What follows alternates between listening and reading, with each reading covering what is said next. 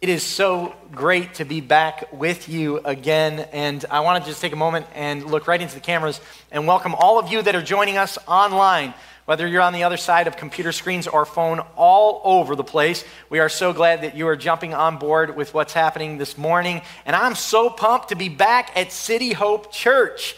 And it is, uh, it, it is just an absolute honor to be back with you every single time. And I feel, if I can be honest with you, a little bit like a time traveler every time I come here.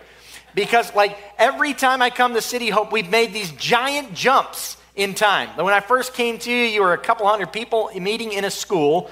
Then I, I, I, come to you again, and, and this building is being remodeled. And then I come again, and now look at this place. It's incredible. And it's just evident to me that God is doing something incredible through you and through your incredible pastors. And it, it, it, sometimes, when you're in the middle of something that is a move of God, it can be hard to see it because you're right there in the middle of it. But I want to tell you what you're experiencing is not normal. This is a God thing. I mean, churches don't normally grow with this expansive, explosive growth like you are, and it's just evident that the Lord is using you and your incredible pastors, Pastor Ben and Annalise. We love them, and that's just worth, to me, stopping for just a moment and giving God praise. Come on, put your hands together. Praise God for what He's doing at City Hope. So incredible. Um, so it's summer, summer at City Hope, and aren't you glad?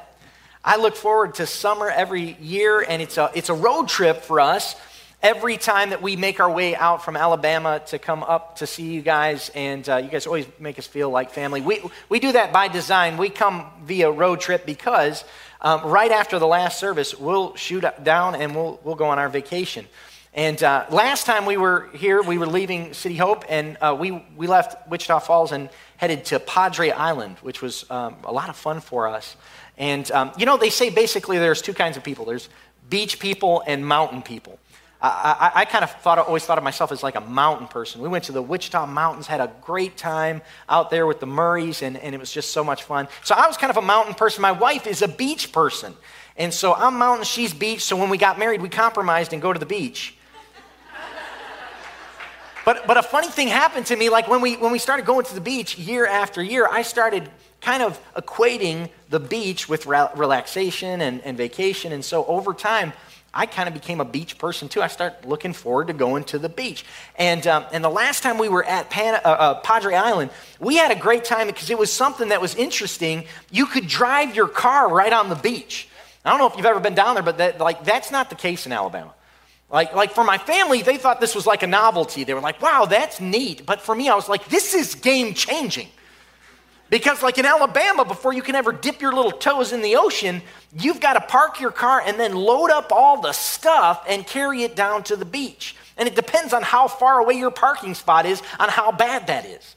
Because guess who's carrying the stuff? You know, I mean, like you got to bag, you load up all the bag chairs and the canopies, and then you got to have the beach towels. And then if you're like me, you got kids and they want to have the beach toys, and so you got the beach toys, and then you got to have the cooler because you're going to have all of the drinks. And it's going to be hot down there. So by the time you're done, you're like loaded down with all this stuff. And my kids are like, "Dad, I got this pair of flip flops."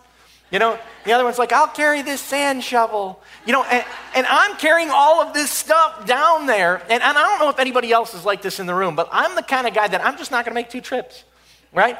There is, it's just not going to happen to me. I would rather they, oh, like the, the circulation get cut off to my lower extremities. You know what I mean? Like, it doesn't matter if it's beach stuff or if it's groceries. I will sacrifice a loaf of bread rather than make it back to that car. And, and so, like, you, you're, you're out there and you're carrying all of this stuff to get to the place where you're supposed to be. Now, if you ever experienced anything like that, you know that once you're carrying a load like that, when you get to the place that you're supposed to be and you just drop that stuff down, there is this amazing feeling of relief. You're just like, ah, oh, this is so good. I'm so glad that I'm here. And I, and I think that we do that kind of thing spiritually speaking too.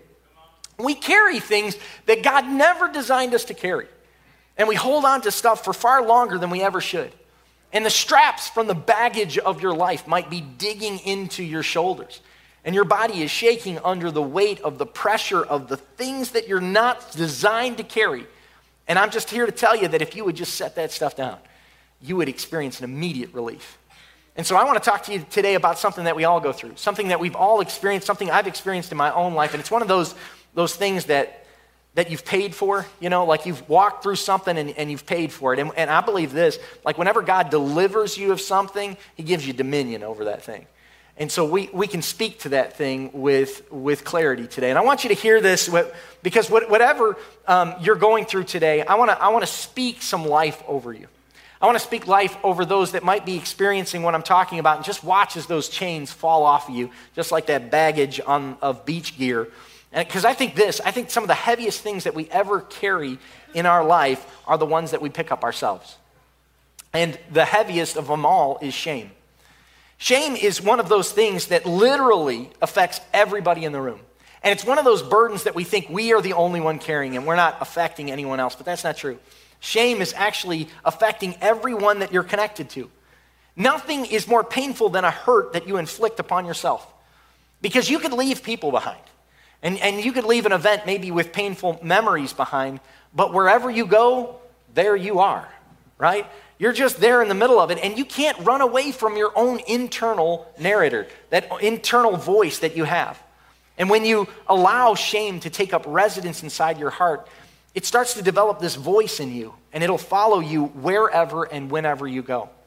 I like the way Proverbs says it in Proverbs 18 14 that says, The human spirit can endure a sick body, but who can bear a crushed spirit?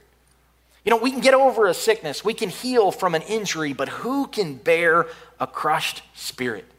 And that's exactly what shame wants to do to you. It wants to wound your spirit. It wants to change your identity. It wants to tie you to an event and keep you frozen in the past. And shame can be absolutely debilitating. It can be such a powerful thing, it can crush you if you allow it. And I know this, this may seem a little heavy but for, for a summer at City Hope message, but I, I want you to bear with me because I, I believe, if you will, we're going to experience some freedom in this house today. Shame only comes to us from one place. Did you know that? It, it's not from you, and it's not definitely not from God. And so, therefore, the only, there's only one other place that shame can come to you from, and I want to show it to you. It's in Revelation chapter 12. The Bible says, Then I heard a loud voice in heaven say, Now have come the salvation and power and the kingdom of our God and the authority of his Messiah. For the accuser of our brothers and sisters who accuses them before our God day and night has been hurled down. So John is showing us this picture of what happens when God kicks the devil out of heaven. Now, this is not the first time that you may have read about in Genesis. Actually, I don't know if you know this, but the devil himself is allowed to come up to God and present himself before the Lord. If you read the book of Job's, Job chapter 1, verse 6, it talks about how the enemy, with other fallen angels and with all the angels, comes up before God. And he, and he talks about it. And you know what he does? He does exactly what John was saying. He's the accuser of the brothers and sisters. And so the devil will present himself before God and he will talk about all the things that you've ever done. He'll say, Look, God, did you see what he said? Did you hear that? Did you, did you see what she did? And he presents these accusations before God. But if you, aren't you glad that if you're a believer in Christ, Jesus, who is seated right next to the Father, will look at him and say, Yes, that's true. He did that. Yes, that is true. She did say that. But then I think he just shows him his hands and says, But that's been paid for. And then, since that accusation won't get anywhere with God, he goes to the next best place that he can find, and that's you and me. And he starts to accuse us, and he tries to, to, to get us to believe in something. Dr. Henry Cloud is a Christian psychologist, and, and he talks about shame in this way. He says that shame does three things. He tries to do these three things that will lock us up. And I like to call them the three plagues of shame. And so I, I, put these in your notes, and you can keep up if you're a note taker. Write this down. Number one, shame tries to make your sin personal. That's what shame will, will attempt to do. The devil will try to convince you that you are what you did.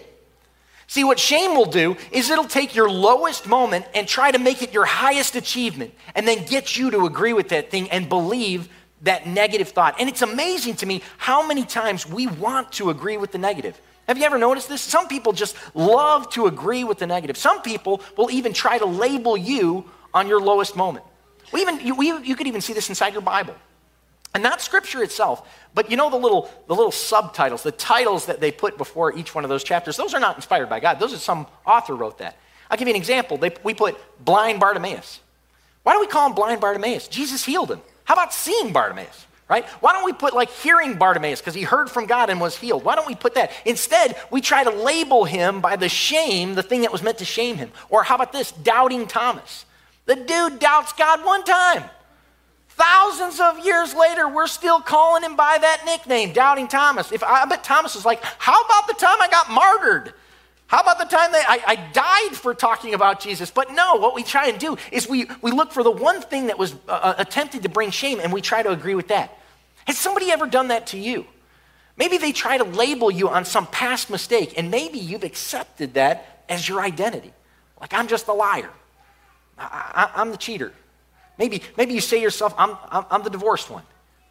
Listen, that is not what God has to say about you.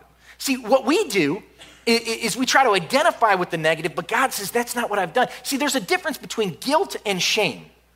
Guilt says, what I did was bad. Shame says, I'm bad. See the difference? And what shame will do is shame will tell you that you're horrible, that you're wrong, that you're broken, you're ugly, you're flawed. Shame will say you're disgusting, you're unlovable, you're dirty, you're weak, and, and, and this is as good as it's ever going to get. And it will build up these, this vocabulary inside of your mind that seeks to self sabotage you. And if you're not careful, those, those things will start to seep inside of your heart. And you may have escaped an event or even the people surrounded in, in that event, but, but you can't escape yourself. And so what ends up happening is you, you keep on rehearsing this negativity in your life, and shame is attempting to define you. Yes, you failed. Because guess what? We all fail. Every one of us make mistakes. Every one of us drop the ball. The Bible says we all fall short. But I like what Zig Ziglar said when he said that failure is an event, not a person. See, I want you to see this today. I want to help you with this. You are not what you did. That's not who you are. The Bible says in Colossians 3 3, for you died, and your life is now hidden with Christ in God. So, in other words, you don't have to tote that around. See, God is the one that says in the book of Psalms, He says, I've remembered your sin no more. I separated him as far as the east is from the west. I think that's so beautiful because God said that intentionally in that way. And the reason why is because if you were to walk out the doors here and if you were to get in your car and you got on a plane and, and flew to the North Pole, you could stand up on the top of the North Pole, ho, ho, ho. You could be on the very top of this planet and say, I'm at the northernmost part of the world. Or you could jump in a car, find, get in a boat, and you could go to the South Pole and find the southernmost part of our planet. Sorry, flat earthers. It's real. Okay? You, could find this part of, of the world. But if you got out the, of the building today and you went east, you cannot find the easternmost point. You know why? Because east just becomes west. And see, this is what God is saying about your sin. He says, I've remembered it no more. I have separated it so far that it is so far I can't even see it anymore. That's what Scripture is saying. You no longer have to tote around the shame of your past because Jesus died for you. And when He died for you, if you accept that and you receive that, then the old person is no longer even visible to God. He has chosen to forget about it. But shame wants to, not, wants to tell you that's not true. See, the second thing shame will do is sin, shame tries to make your sin pervasive. It tries to say that it's, it's everywhere. It's not just this one area. You made a mistake there, you're a mess up everywhere. You, you, you couldn't work that relationship and it didn't work out. See, you can't work any relationship. That, that one job didn't work out. See, you can't ever hold down a job. That's what shame tries to do. Shame wants to put you in a hole that's so deep you'll never climb out of it, and it's the one handing you the shovel. That's what shame wants to do. And the enemy wants you to sit right here today and listen to what I'm telling you, and then grab another shovel full of shame and put it over your shoulder and just dig in deeper and deeper. Shame wants to tell you that's good stuff, for somebody, but not for me.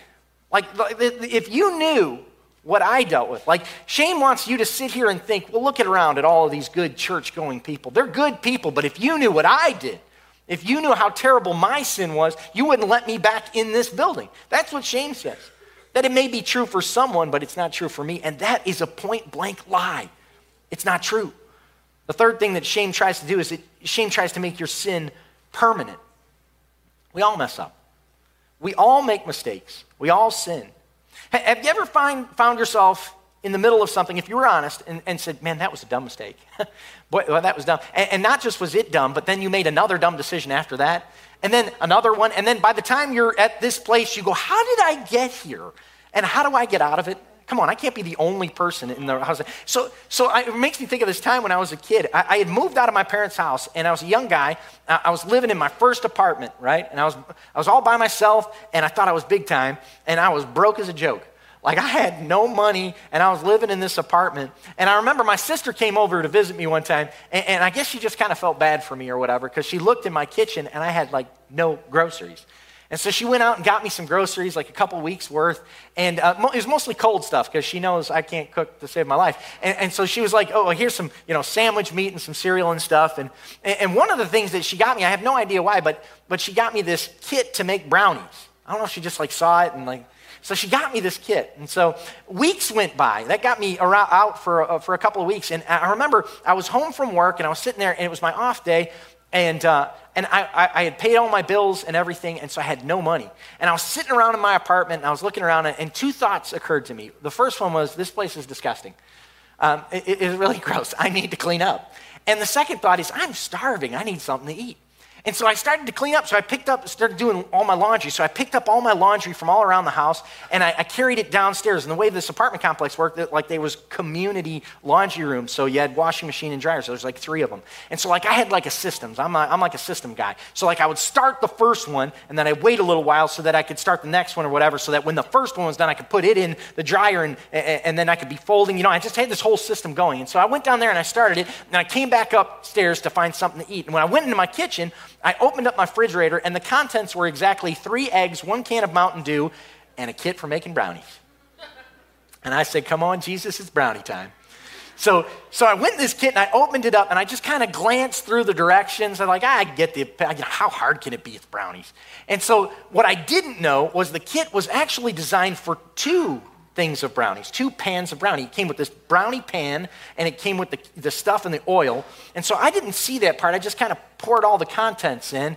And then I started making some substitutions. Like, I, well, I don't have any milk. We'll just use this oil. And so I just used a little more oil than that. And then, and, and so when I was all said and done, it was like this floating thing and it would barely fit in the pan, right? And so I, I, set it down and it said, like, if you set it at a certain amount of time, it'd take you about 30 minutes before you were eating brownies. And I thought, man, if we just crank up the heat, we can get this done in half the time, right? We'll be eating brownies in 10 minutes. So I like cranked the oven up just as hot as it would go. And I took this thing and I kind of gingerly placed it as close to like the heating element as I could. And I closed it up. And so I thought, okay, let me go check on that laundry. So I went back downstairs to the laundry and I'm getting up my laundry. And, and, and so the first load was done. So I folded that up nice and neat. I'm like, man, I am clean now. I'm going to be eating brownies. This is the day. And so, like, I guess I had spent too much time down there because in all this time of moving all of the stuff uh, over in the laundry room, I, I picked up the, my clean load of laundry and I started my way back up the stairs. And about the time that I did, I heard this ringing noise. And it was like, and it, got louder and louder as I got closer and closer to my apartment. It's like, I was like, what is that? So I opened up my door and smoke starts billowing out of my apartment. And I was like, oh no, the brownies. I had forgotten about them. And so I, I took my laundry, I ran into the kitchen, I set it down, and I looked in the oven, and the brownies, I'm not kidding this, I'm not, I'm not making this up, are literally on fire.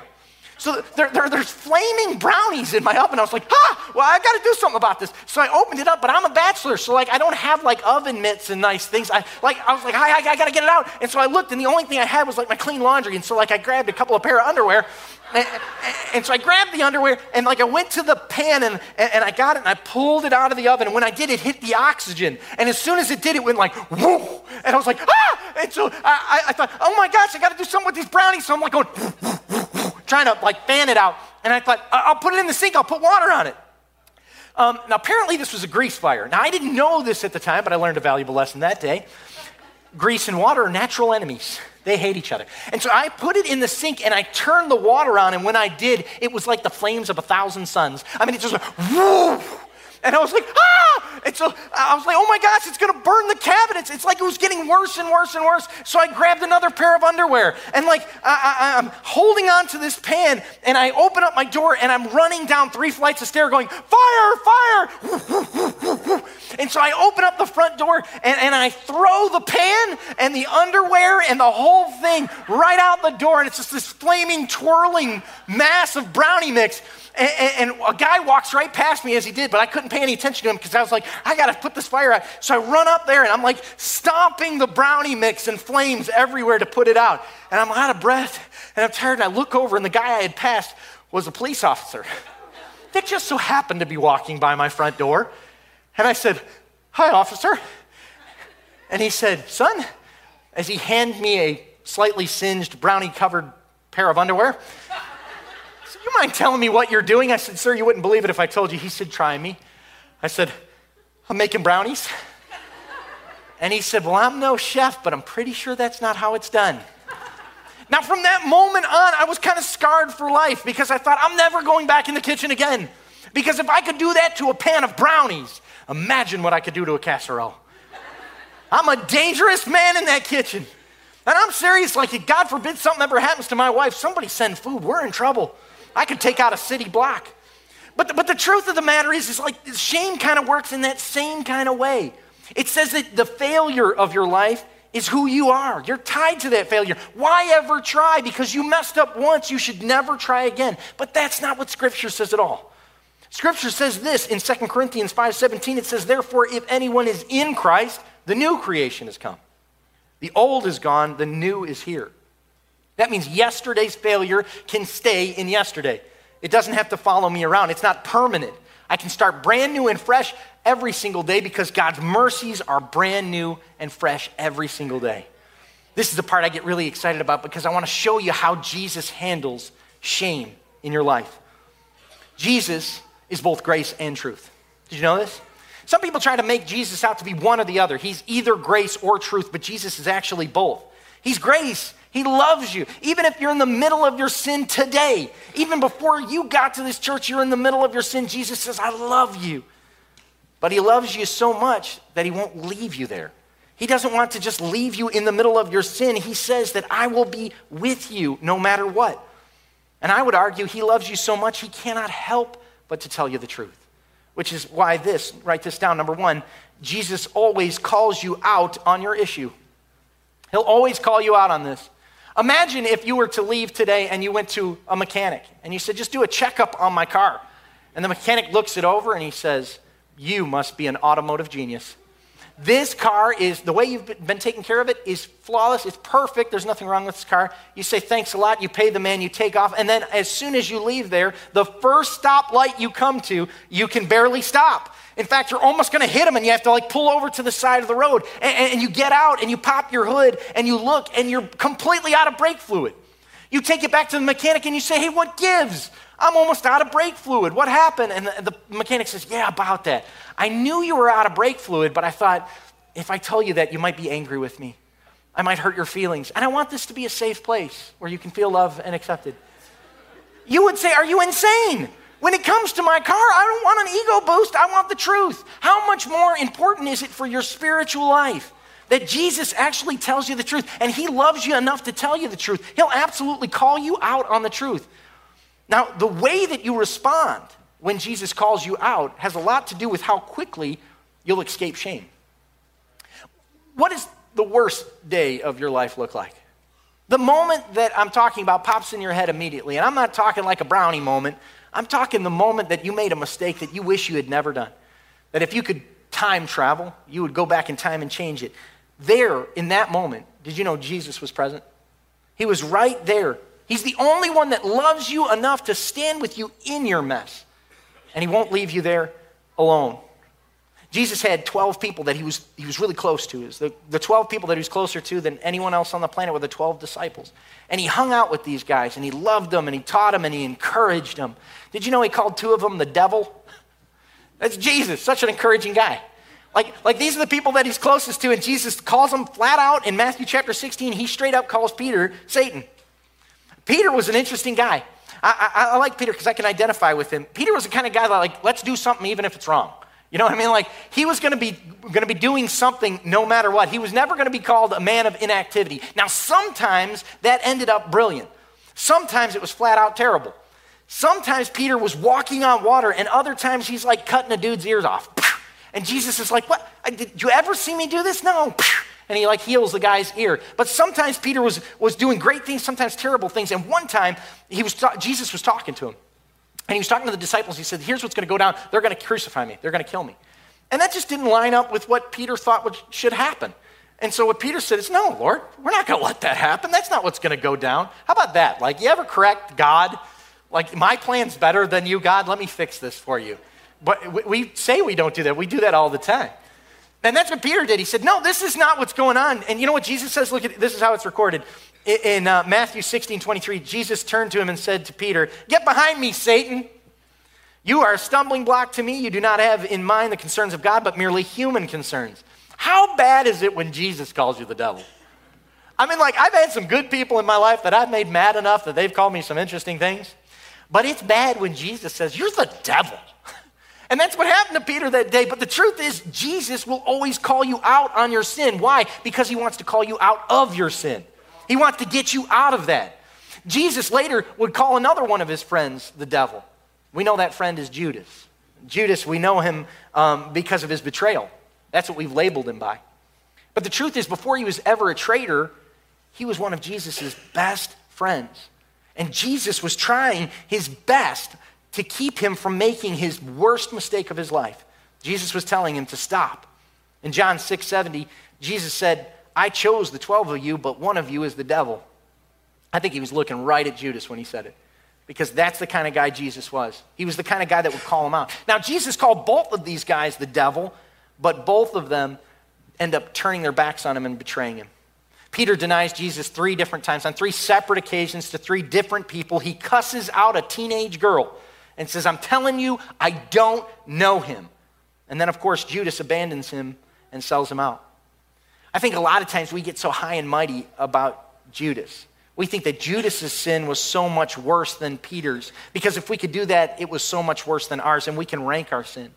But the truth of is, the truth of the matter is, both of them were traitors. Now, the outcome might have been worse for Judas, but the sin was exactly the same. They were both sellouts. Judas just had to pay a higher price. And we do too. We've done this this exact same way. Every time that we choose something else other than Jesus, we betray him. Every time we turn away from him, we look for something else to fill us, whether it's material possessions or substances or people or the lusts of the flesh. Every time we do this, you know what we're doing? We're turning our backs, we're worshiping something else. Now, both of these guys made horrible decisions, but afterwards, each one of them handled uh, handled things a little bit differently. And I want you to hear this because it's really important. Making a terrible decision is one thing, but how you handle that terrible decision is an entirely different thing. After Peter messed up, you know what he did?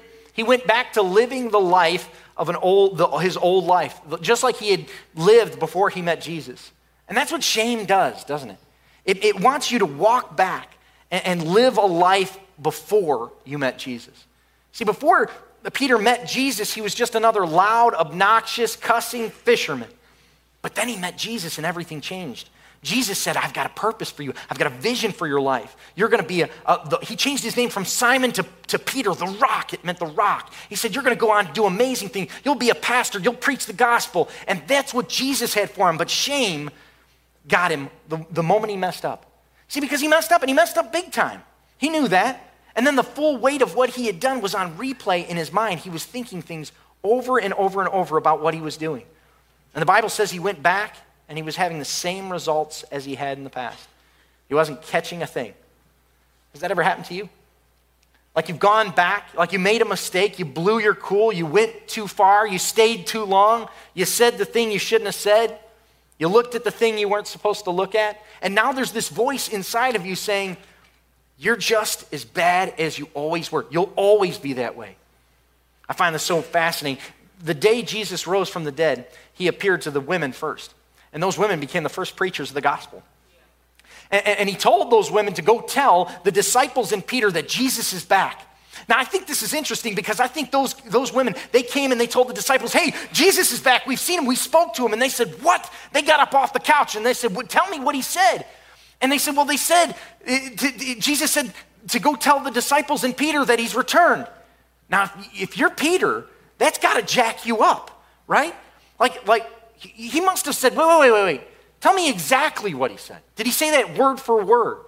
The disciples and Peter. Go tell the disciples and Peter. In other words, go tell the disciples, the people who believe in me, the people who trust me, the people who follow me, and Peter. He wasn't included in the disciples, and I think P- P- that went right to Peter's head.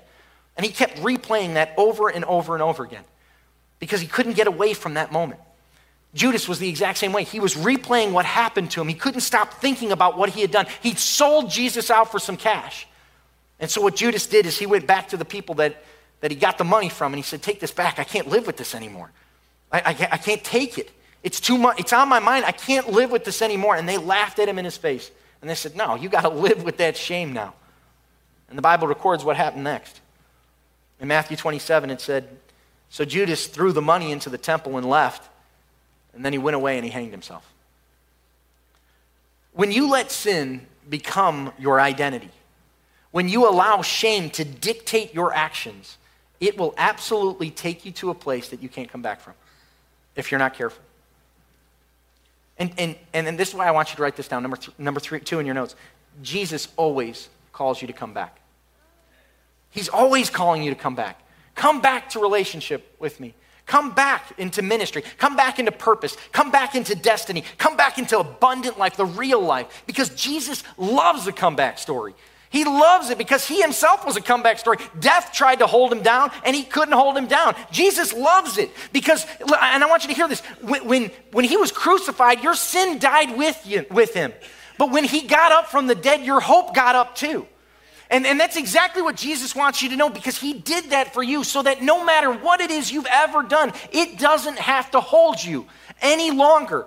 And if you're here today and, and you're replaying that loop in your mind that you are what you've done and you've made those mistakes and maybe that's who you are, I want you to hear this because I firmly believe this with every fiber of my being. Had Judas not done that next step, had Judas not killed himself, he would have heard those women say, Go and tell the disciples and Peter, and whatever you do, you got to tell Judas because I love that guy and he's got to hear that I'm back.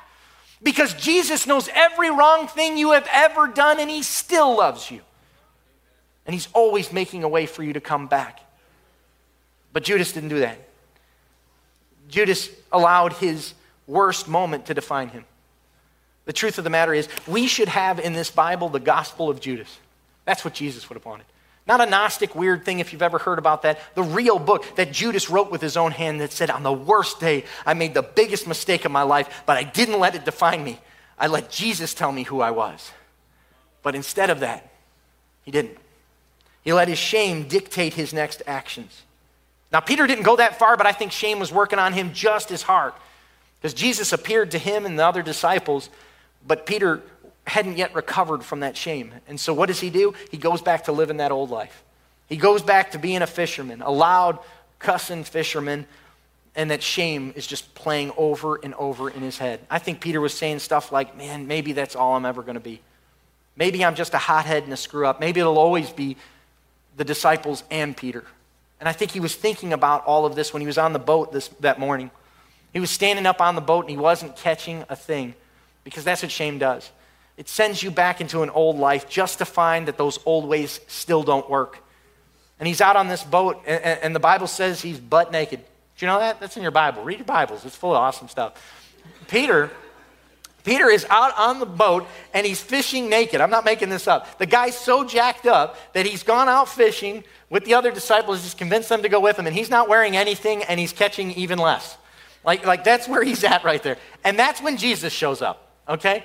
So the Bible says this Jesus shows up and he says to him, Hey, Throw your net on the right side of the boat and you'll find some. And when they did, they were unable to haul the net in because of the large number of fish. Now, this is huge because the first time that Peter ever met Jesus was a situation just like this. He had been out all night catching nothing, they had not caught any fish. And then all of a sudden, this rabbi comes out of nowhere and he says, Hey, do this thing that doesn't make any sense. Go on the other side. It doesn't make any rational sense to Peter why that would work, but he does it. And when he does, he's amazingly successful. And it's at this moment that Peter and the other disciples realize the guy on the beach that's talking to us right now, that's Jesus, because we've seen this before. And they get all really, really excited. Peter gets really excited. He looks down at what he's doing and he realizes, I'm naked and fishing. This is not who Jesus wants to see. And look what it says. It says, as soon as Simon Peter heard him say, It is the Lord, he wrapped his outer garment around him, for he had taken it off, and he jumped in the water. Peter puts his clothes back on and then jumps in. This is, this is, I'm not making this up. This is what the Bible says. The other disciples followed in the boat, towing the net full of fish, for they were not far from the shore, about 100 yards. I think the Bible's so cool. John is his buddy. He's writing the story, and he feels compelled to put that in the story. In other words, he's saying, you know, if Peter, he's swimming, right? And, and the boat is going. In other words, they get there right about the same time. And John's saying, you know, if Pete had just stayed on the boat with us, he'd have got there. But that's not who Peter was. He couldn't do it because Peter, the, the real Peter, the Peter that Jesus knows, is the Peter that gets out of the boat. It steps out and takes a risk. And when Peter looked and he saw that it was Jesus, he thought, I've got to do what, the only thing that I know to do because the one who knows my real identity, the one who, who knows who I really am, is standing there on the shore. And I've got to get out of this boat because the Jesus that, that, that can change everything is there. And I've got to do everything that I can do to get to him. And the, the same is true for you today. The same is absolutely true. The Jesus that, that, that, can change your identity is right here. And the real you might be hidden behind some guilt and some shame. And Jesus is saying, That's not what I put you here on this earth to experience. See, he's got a plan for your life. You're here for a reason. And I don't mean just like here this morning. I mean, you're here in this time in history. You are here in this sphere of influence at your work, at your school, at your job. God puts you on this planet at this point for a reason. And it's immeasurably more than you can think. He wants you to go on an adventure with him, He wants you to expand the kingdom, He wants you to share the gospel. And sometimes what we do is we allow the enemy to get us off track and take us off the assignment that God has for us. And sometimes we make terrible choices. But, but don't follow the way of Judas. Judas ended it all. Follow Peter. Peter jumped all in. He said, I'm going all in. I'm going after the one that could change everything. You could write this down. Number three Jesus always makes a way. He always makes a way. Peter denied Jesus three times. And it was the worst day of Jesus' life. It was the worst day of Peter's life. Three separate occasions, he completely disowned him. And what does Jesus do? He makes a way to restore Peter. The same way that Peter had denied Christ three times, three times, Jesus restores Peter. Right there on that beach. As he's wringing out his wet clothes that he had just put on to jump into the water to get to Jesus. Jesus makes a way for him to unload the baggage that he'd been carrying. Watch how it's recorded. He says, When they had finished eating, Jesus said to Simon Peter, Simon, son of John, Do you love me more than these? Yes, Lord, he said. You know I love you. Jesus said, Feed my lambs. Again, Jesus said, Simon, son of John, do you love me? He answered, Yes, Lord. You know that I love you. Jesus said, Take care of my sheep. The third time he said to him, Simon, son of John, do you love me? Peter was hurt because the, the truth can sometimes do that. It can sting. But Jesus loves you enough to present it to you. He's hurt because Jesus asked him the third time, Do you love me? He said, Lord, you know all things. You know that I love you. Jesus said, Feed my sheep. What was Jesus doing here? Why did he ask him the same question three times? The same thing three times over and over and over again. Now, theologians will tell you all the incredible things that Jesus was doing in that passage, and it's incredible. Three times Peter had denied Jesus, and, and three times Jesus gives him a way to make it back, to redeem him, to restore him. And he's talking about how you're going to feed my lambs. Well, what are lambs? We're, lamb, we're sheep. He's telling Peter, you're going to do something incredible in life. This is not going to lock you and It's not going to hold you. You are going to go in and you're going to preach and you're going to pastor people. You're going to be a shepherd. And he's doing all kinds of incredible things in that. But I think Jesus was doing something really incredible right there, too. Because I think Peter was living with the echo of his own words. Every time he looked at Jesus, every time he thought about Jesus, he thought about his words, saying, I don't know him. I tell you the truth, I don't know him. And he was replaying that over and over and over in his mind. And what Jesus was doing right here was writing a new script. He wanted Peter to think that every time he thought of Jesus, every time he, he, he spoke about Jesus, now instead of his own words that I don't know you, he would hear his own words, You know I love you. And Jesus was rewriting Peter's inner monologue. I think that's what he wants to do for some of you today. I, I think some of you have been listening to the, to the wrong voice for too long.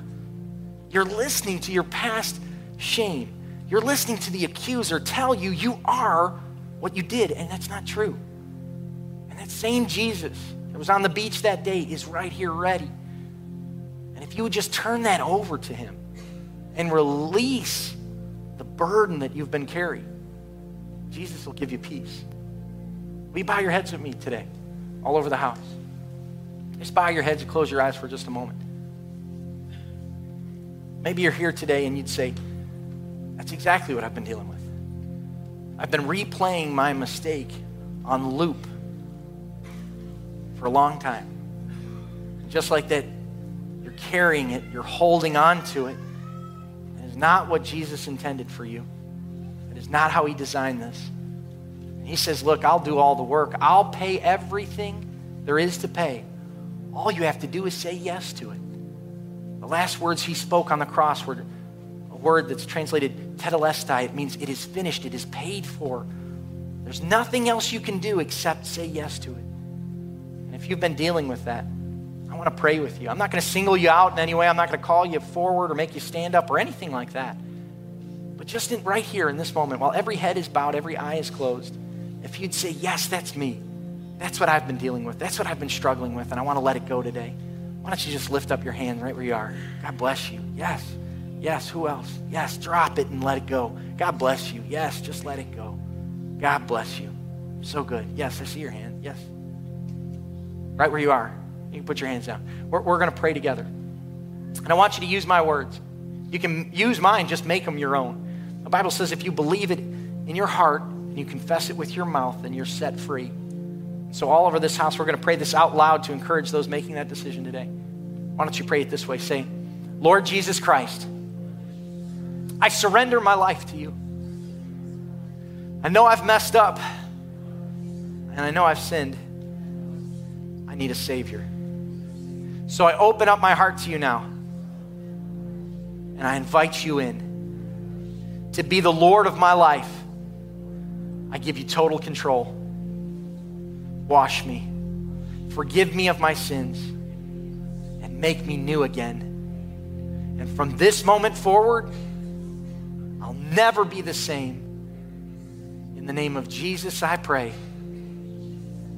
Amen and amen. Come on, in this house, why don't you give God praise? Oh, you could do better than that. They went over from death to life. Yeah, give God praise today.